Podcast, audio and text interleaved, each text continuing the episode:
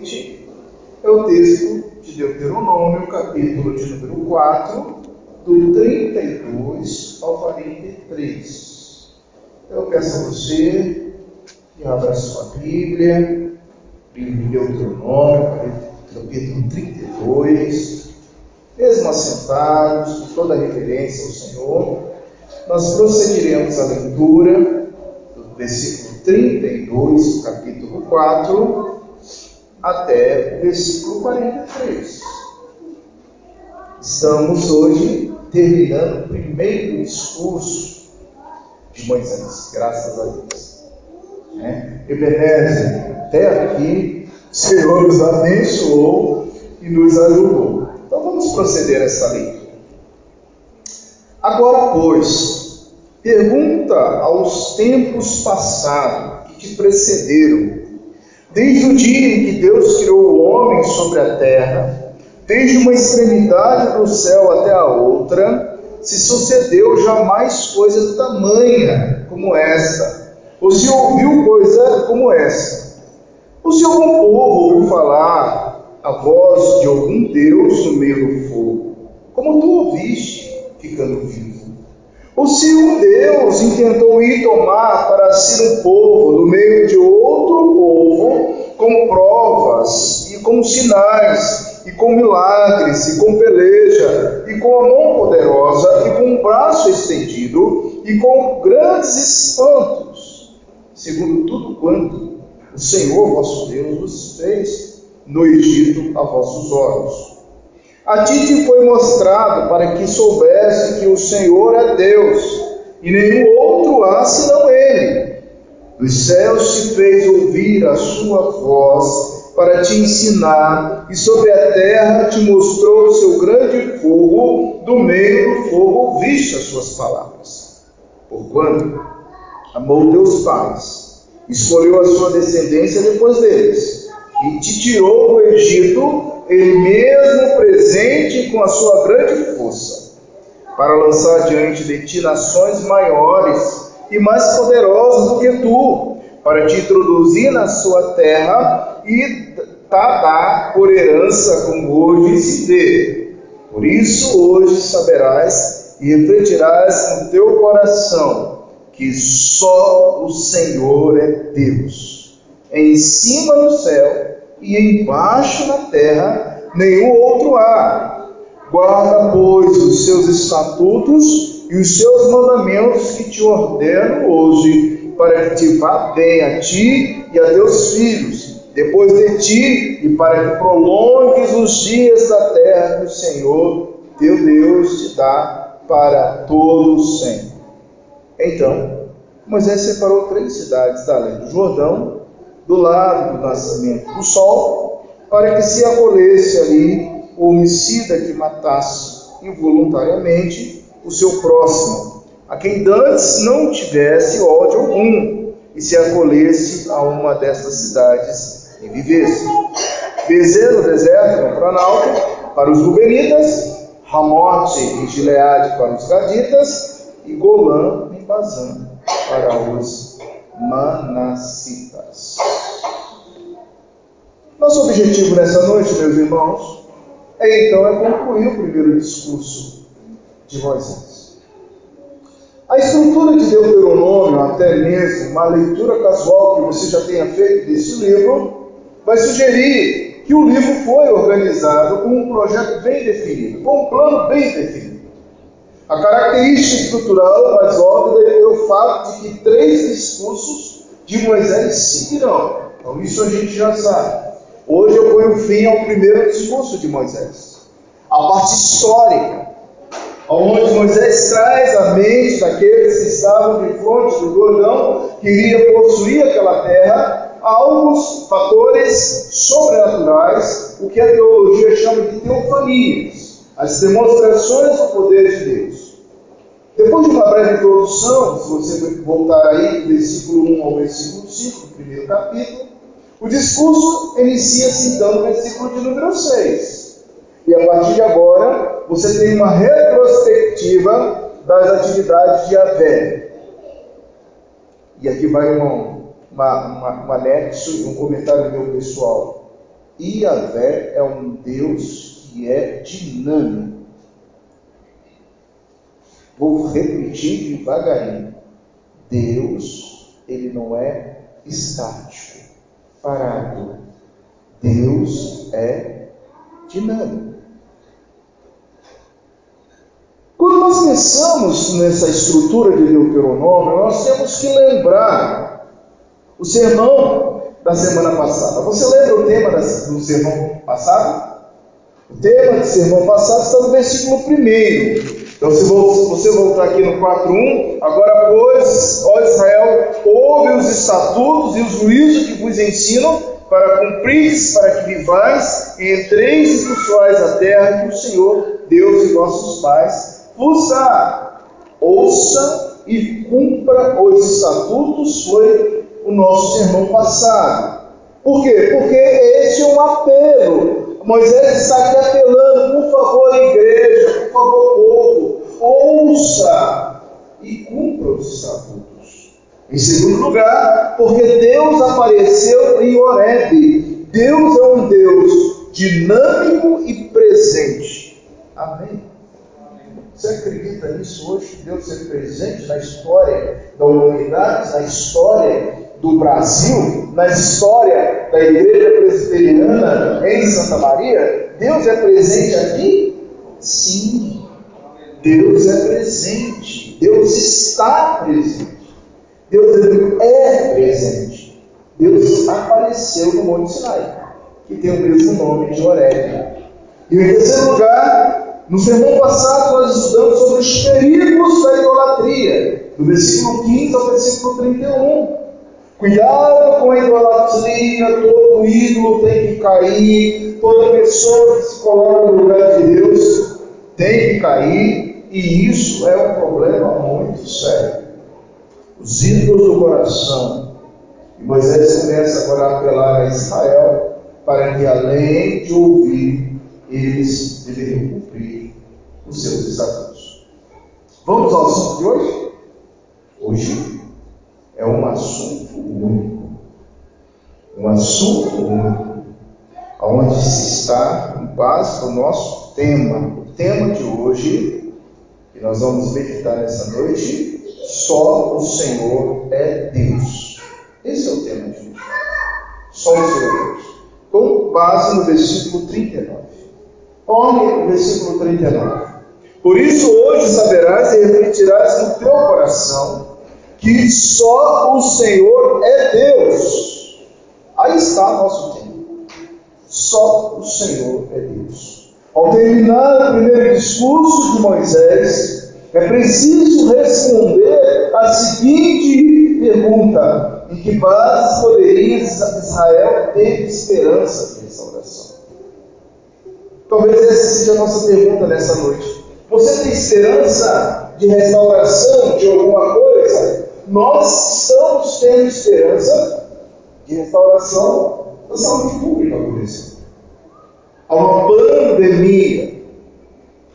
Eu já vejo gente com medo, gente juntando alimento, gente com medo de aglomerados, gente que está com medo de vir à igreja adorar o Senhor, gente está entrando num, pânico no meio.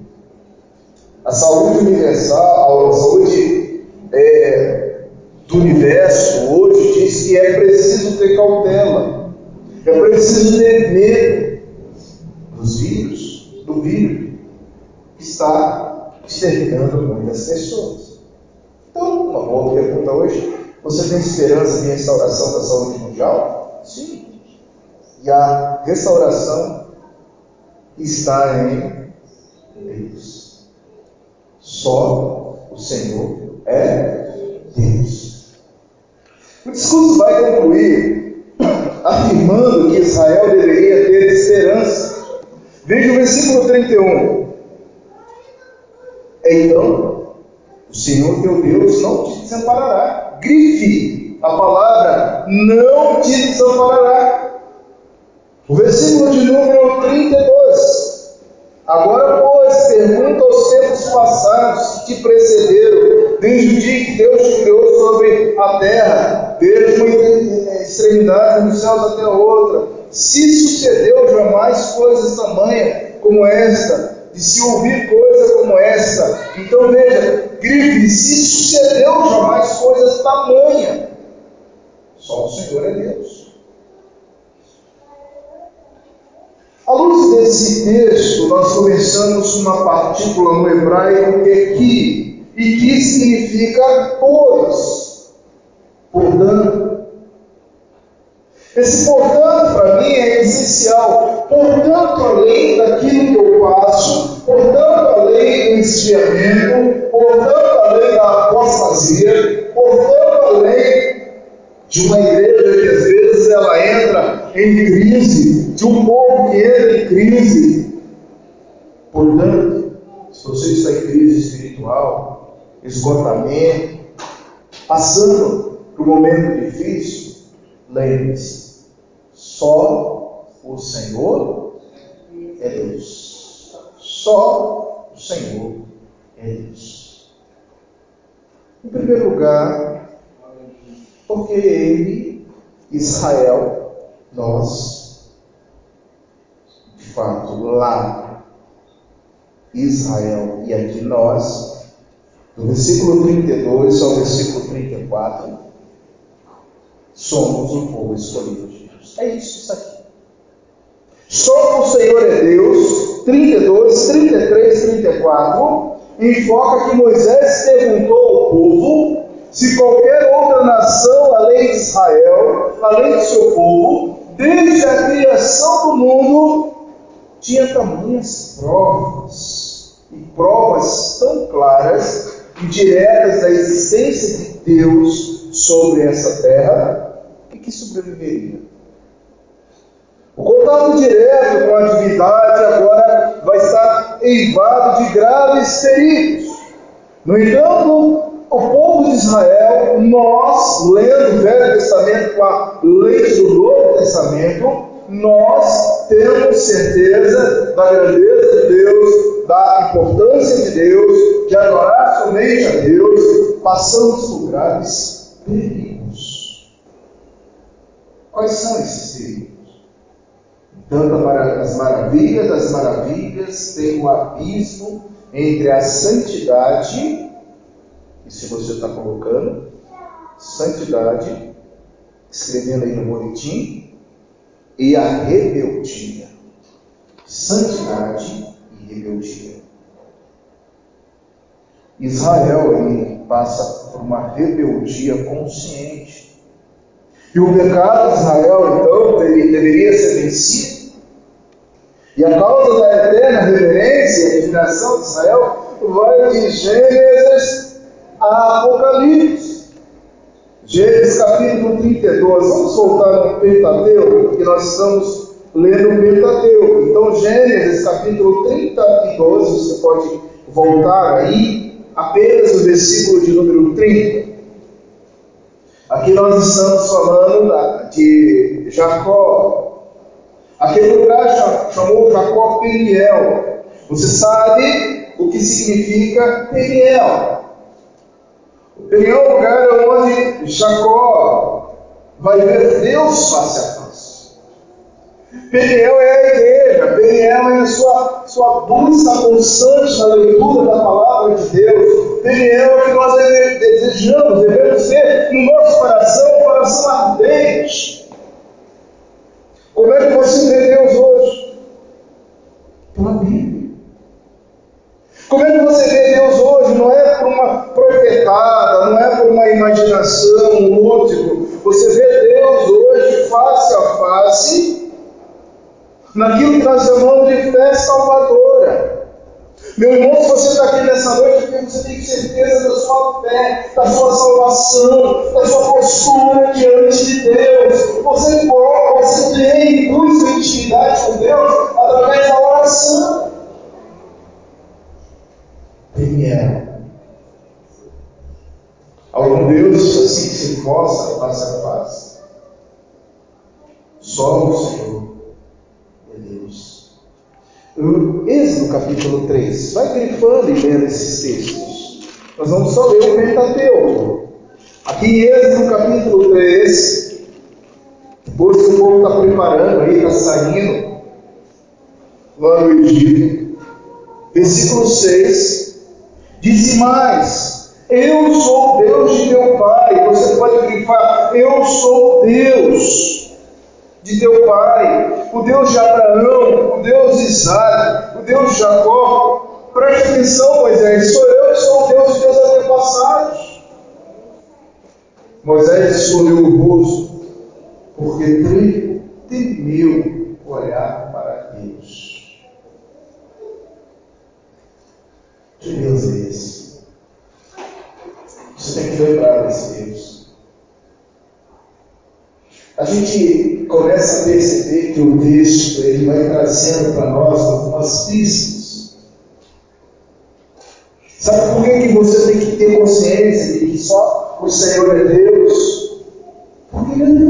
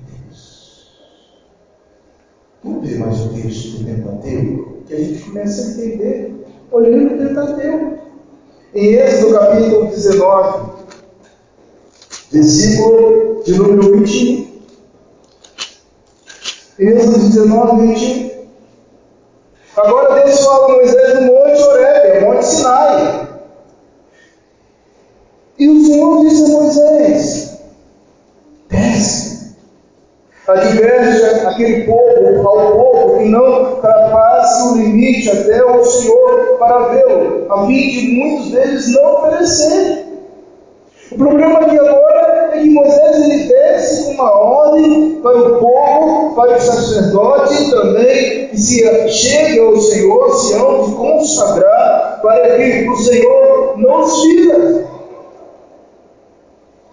Só o Senhor é Deus. É aquele que adverte. É aquele que fala.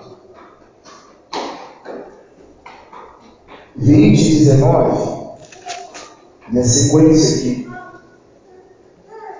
Depois dos dez mandamentos, Moisés, no 19 no 20, disseram a Moisés, falou tu e te ouviremos, porém não fale Deus conosco, para que não morreremos. Veja Moisés agora. Ele é uma figura, é um modelo de Jesus Cristo. O único mediador entre Deus e o, o povo, entre os homens, é Jesus Cristo. Mas como é que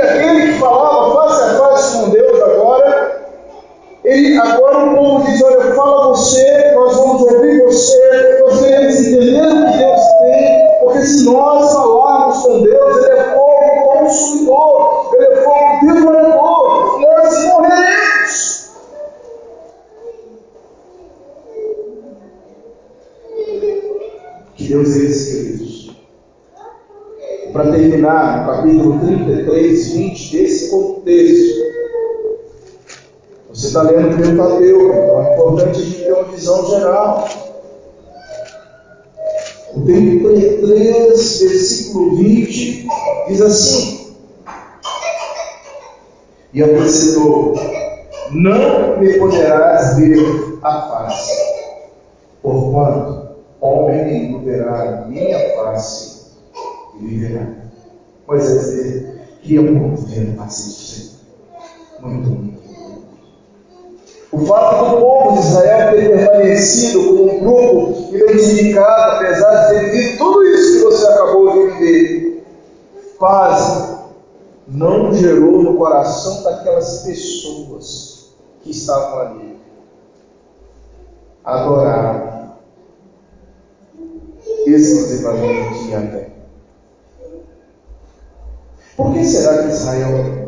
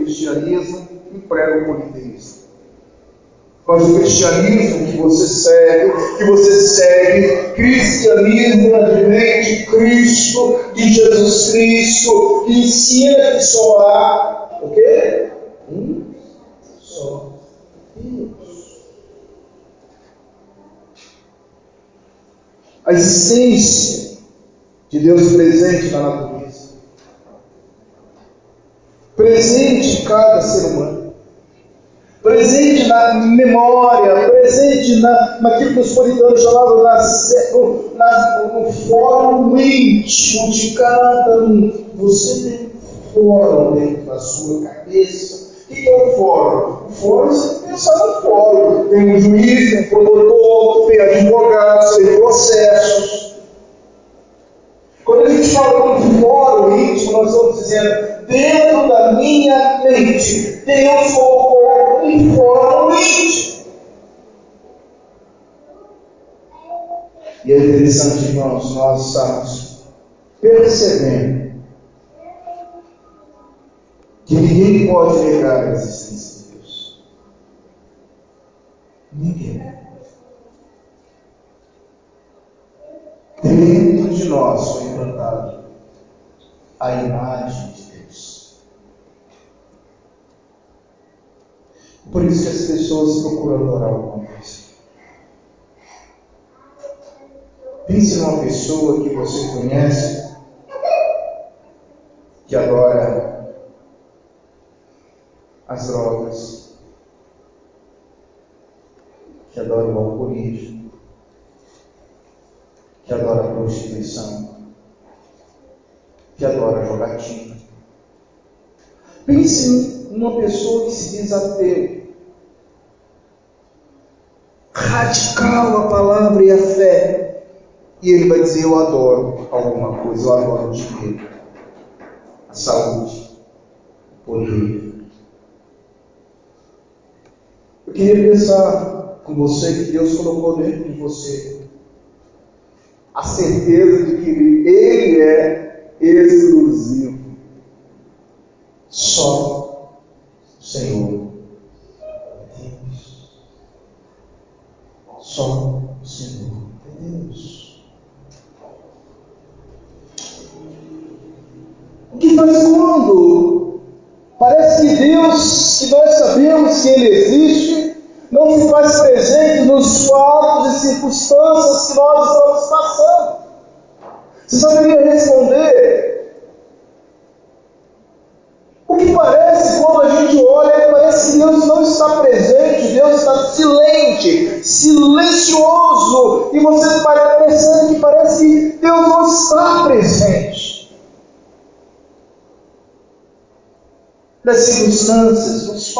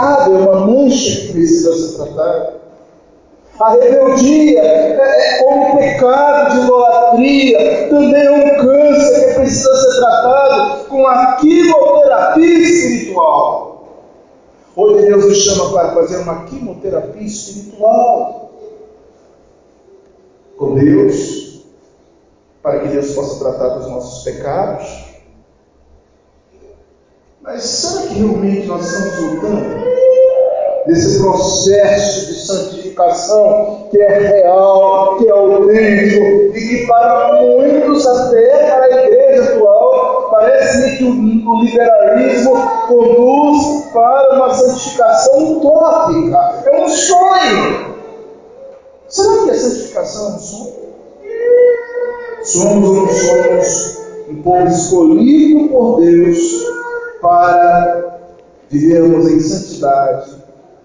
E exercermos a autoridade que Cristo delegou aos céus.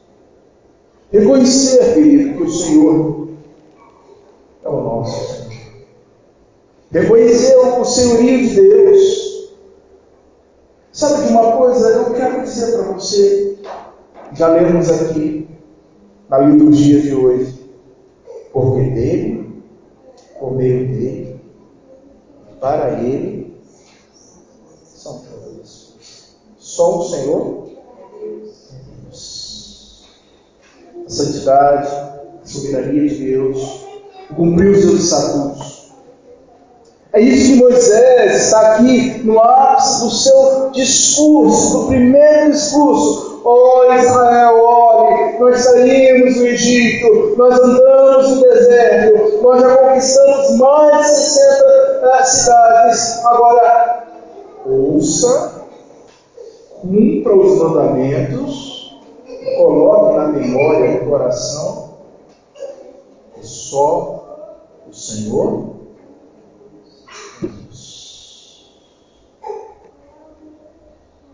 Segundo lugar, queridos, a gente percebe no versículo 34, e você volta lá no 34, 4, 34, uma coisa importante.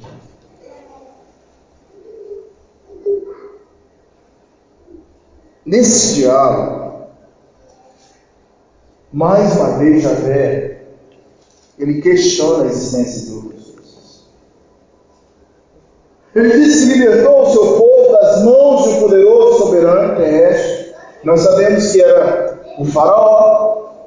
Ele disse para Israel que a prova da existência dele é graça.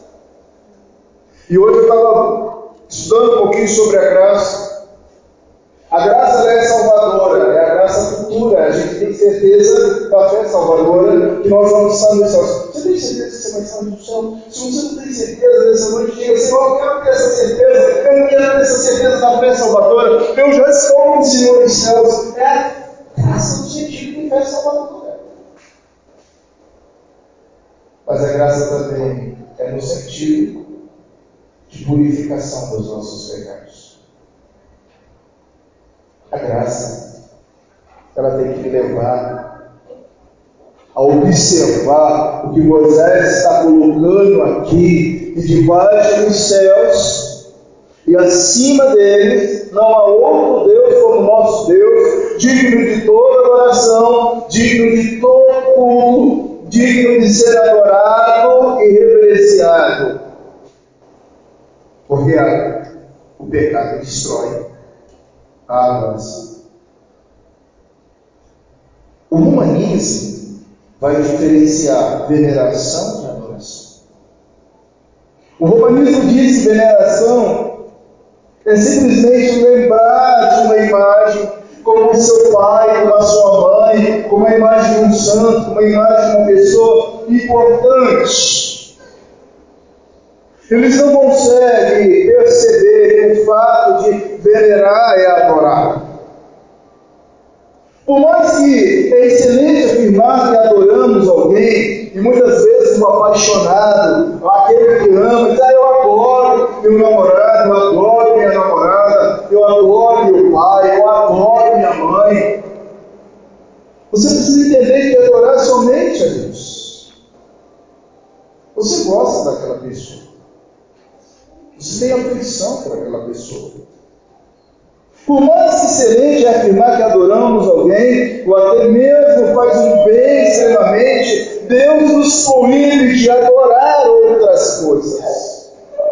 A fé salvadora é fundamental, que é a graça. A graça purificadora combate o pecado, mas a graça também é santificadora. Eu não posso desassociar essa graça no meu processo de existência. A fé como fundada em Deus, me leva a ter a boca de adorador e não adorar aquele ídolo que tem boca, mas não fala, tem ouvido, mas não ouve, tem olhos, mas não vê. Quem é você nessa noite?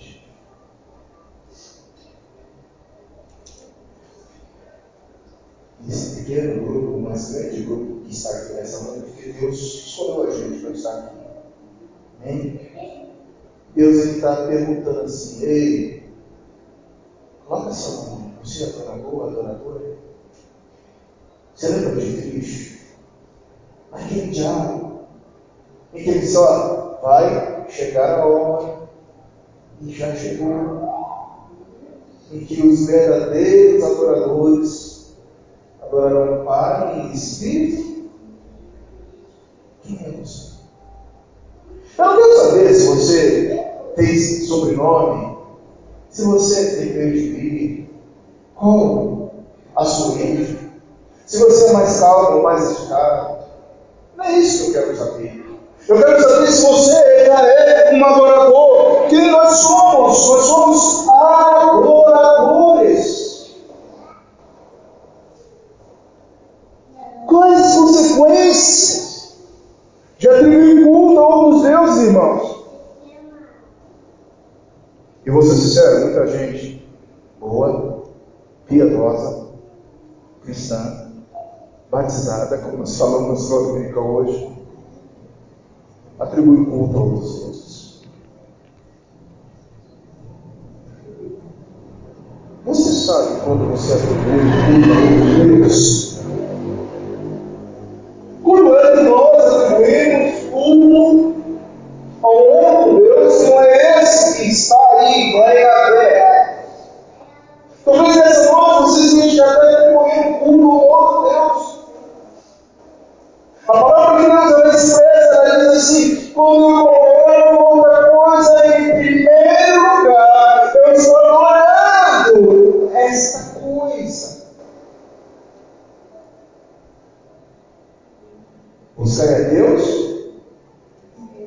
lugar. E todas as outras coisas, Deus precisa estar em primeiro o meu culto muda. Imaginemos se você esteja aqui nessa hora muito preocupada com alguma coisa. Muito preocupado com alguma coisa. Isso pode ser um culto que você está prestando a essa coisa. Talita está doente, as nossas salidas estão doentes, Deus está lá ou eu creio nisso?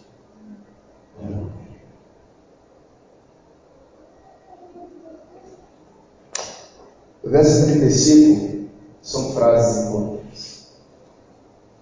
O texto, Javé, ele diz: nenhum outro há senão.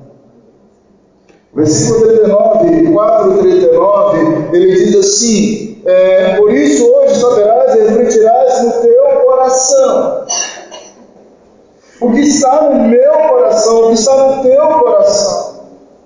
E o que deve estar no meu e no teu coração, terminei, é que só, só o Senhor Deus. Só o Senhor Deus. Não havia outro poder no universo que pudesse determinar o destino da nação de Israel. Não há outro poder no universo que pode determinar o meu destino, o teu destino, o destino da igreja universal, da igreja presbiteriana. Não há razão importante para se duvidar de tal ponto de vista seja tão pragmático. Parece que Moisés está no finalzinho dos seus sermões dizendo assim: vocês ouviram, vocês precisam cumprir, agora vocês precisam crer que só o Senhor é Deus.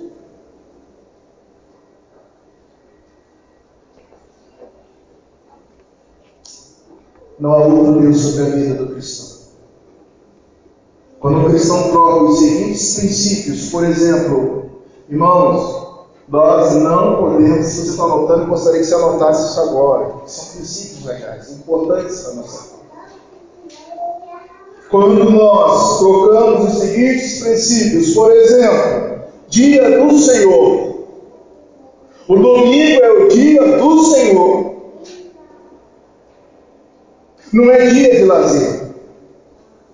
Não é em segundo plano. A igreja presbiteriana sempre zerou para dizer: domingo é dia de estarmos na casa do Senhor, domingo é dia de estarmos juntos, domingo é dia de estarmos congregando, domingo é dia de estarmos voltando ao Senhor. Mas eu pergunto: onde está o povo de Deus hoje? Até porque estamos vivendo um momento muito, o direito chama atípico.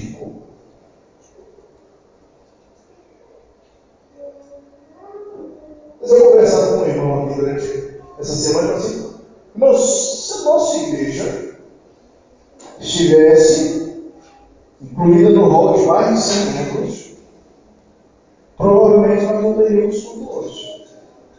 Mas imaginemos se a gente cancelasse o culto de hoje. Nós estamos aqui com 16 pessoas. Aliás, hoje foi o dia de 16 pessoas. Na escola dominical, 16. No culto, 17. Eu acho que é isso que tem já pensou se eu cancelasse o culto de hoje? Eu me uma vez durante a semana, na sexta-feira, nós ficamos até 10 horas orando aqui. Daniel dirigindo, nós aqui, aqui orando, conversando, e o tempo foi passando, e dado momento eu perguntei: Você já deixou de comungar na igreja, de cultuar na igreja? Eu tenho 50 anos, 51 anos, se Deus permitir esse ano. O que seria da minha vida ficar um ano sem comungar, sem congregar com os irmãos? Tem gente, queridos, que não vem no domingo, no outro domingo está trabalhando, já são 15 dias, no outro está com febre, está doente, já vai mais 15 dias, daqui a pouco está camarada, o irmão está todo sem seguir a igreja, sem comungar, sem cear, sem louvar a Deus.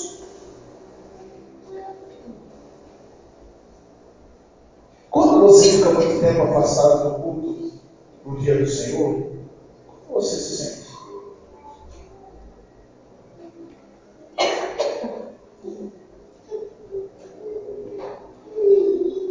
Será uma coisa tão séria, queridos, que antigamente, se o Moreira não fosse no culto de domingo, na segunda-feira o pastor estava na casa da e conversando com o homem. não era com a mulher, era com o homem. Porque antigamente, no século XVI, XVII, antes, o homem era o sacerdote do lar. Era ele que reunia a família para orar, para pastorear, para levar a igreja.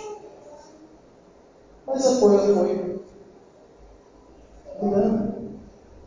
E as irmãs são bênçãos de Deus, são filhos, são servas, santificam seus lares, fazem de tudo para estar na casa do Senhor, mas muitas vezes são impedidas. São impedidas.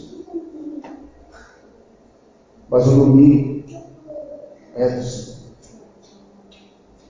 O domingo não foi para ganhar dinheiro. Não é para ganhar dinheiro. Eu lembro que quando comecei no ministério, amados, há 25 anos, era uma cidade turística, onde nove horas era o horário que todo mundo do turismo estava na praça, conservatória, a Terra da Celeste, lá no Rio de Janeiro. Entra na internet e não vê isso. E alguns irmãos falaram, pastor, domingo não pode ter escola dominical. Domingo é o dia da gente ganhar dinheiro. Era novinho, foi.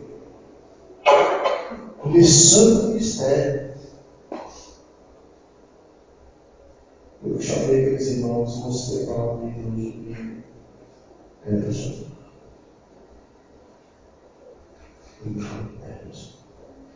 Muitos não deixaram de beber o leite, não deixaram de beber o doce de leite, não deixaram de beber o tapete, não deixaram de trabalhar, mas alguns falaram assim, pastor, eu creio que tudo que eu ganho no mundo, não sabe que Deus vai me dar. E essas pessoas que fizeram isso ganharam muito mais. Você sabe quem dá as coisas para gente? Aonde está o teu coração, ali está o teu. Só o Senhor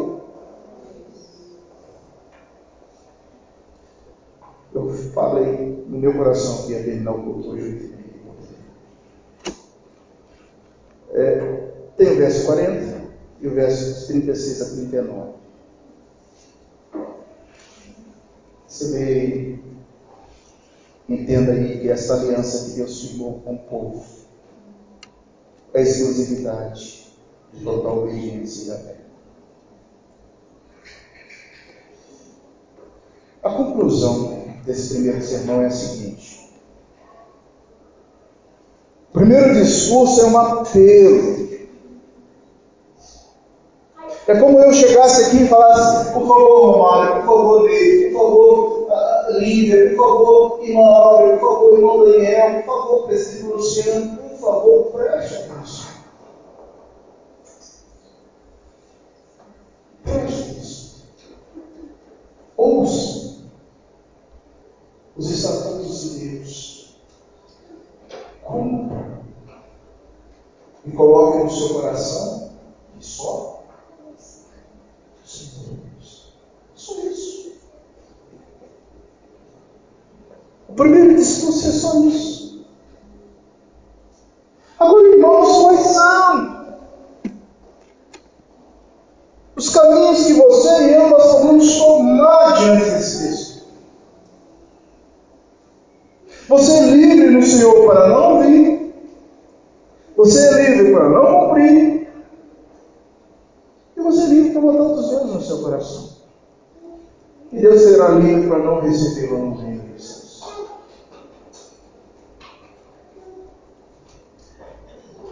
Versículo 39. Por isso hoje saberás e refletirás no teu coração Aí agora ele fala, é no coração. Porque na mente já passou tudo. Ele já tinha que trabalhar tudo na mente, não tinha mais que apelar para aqueles irmãos, porque Deus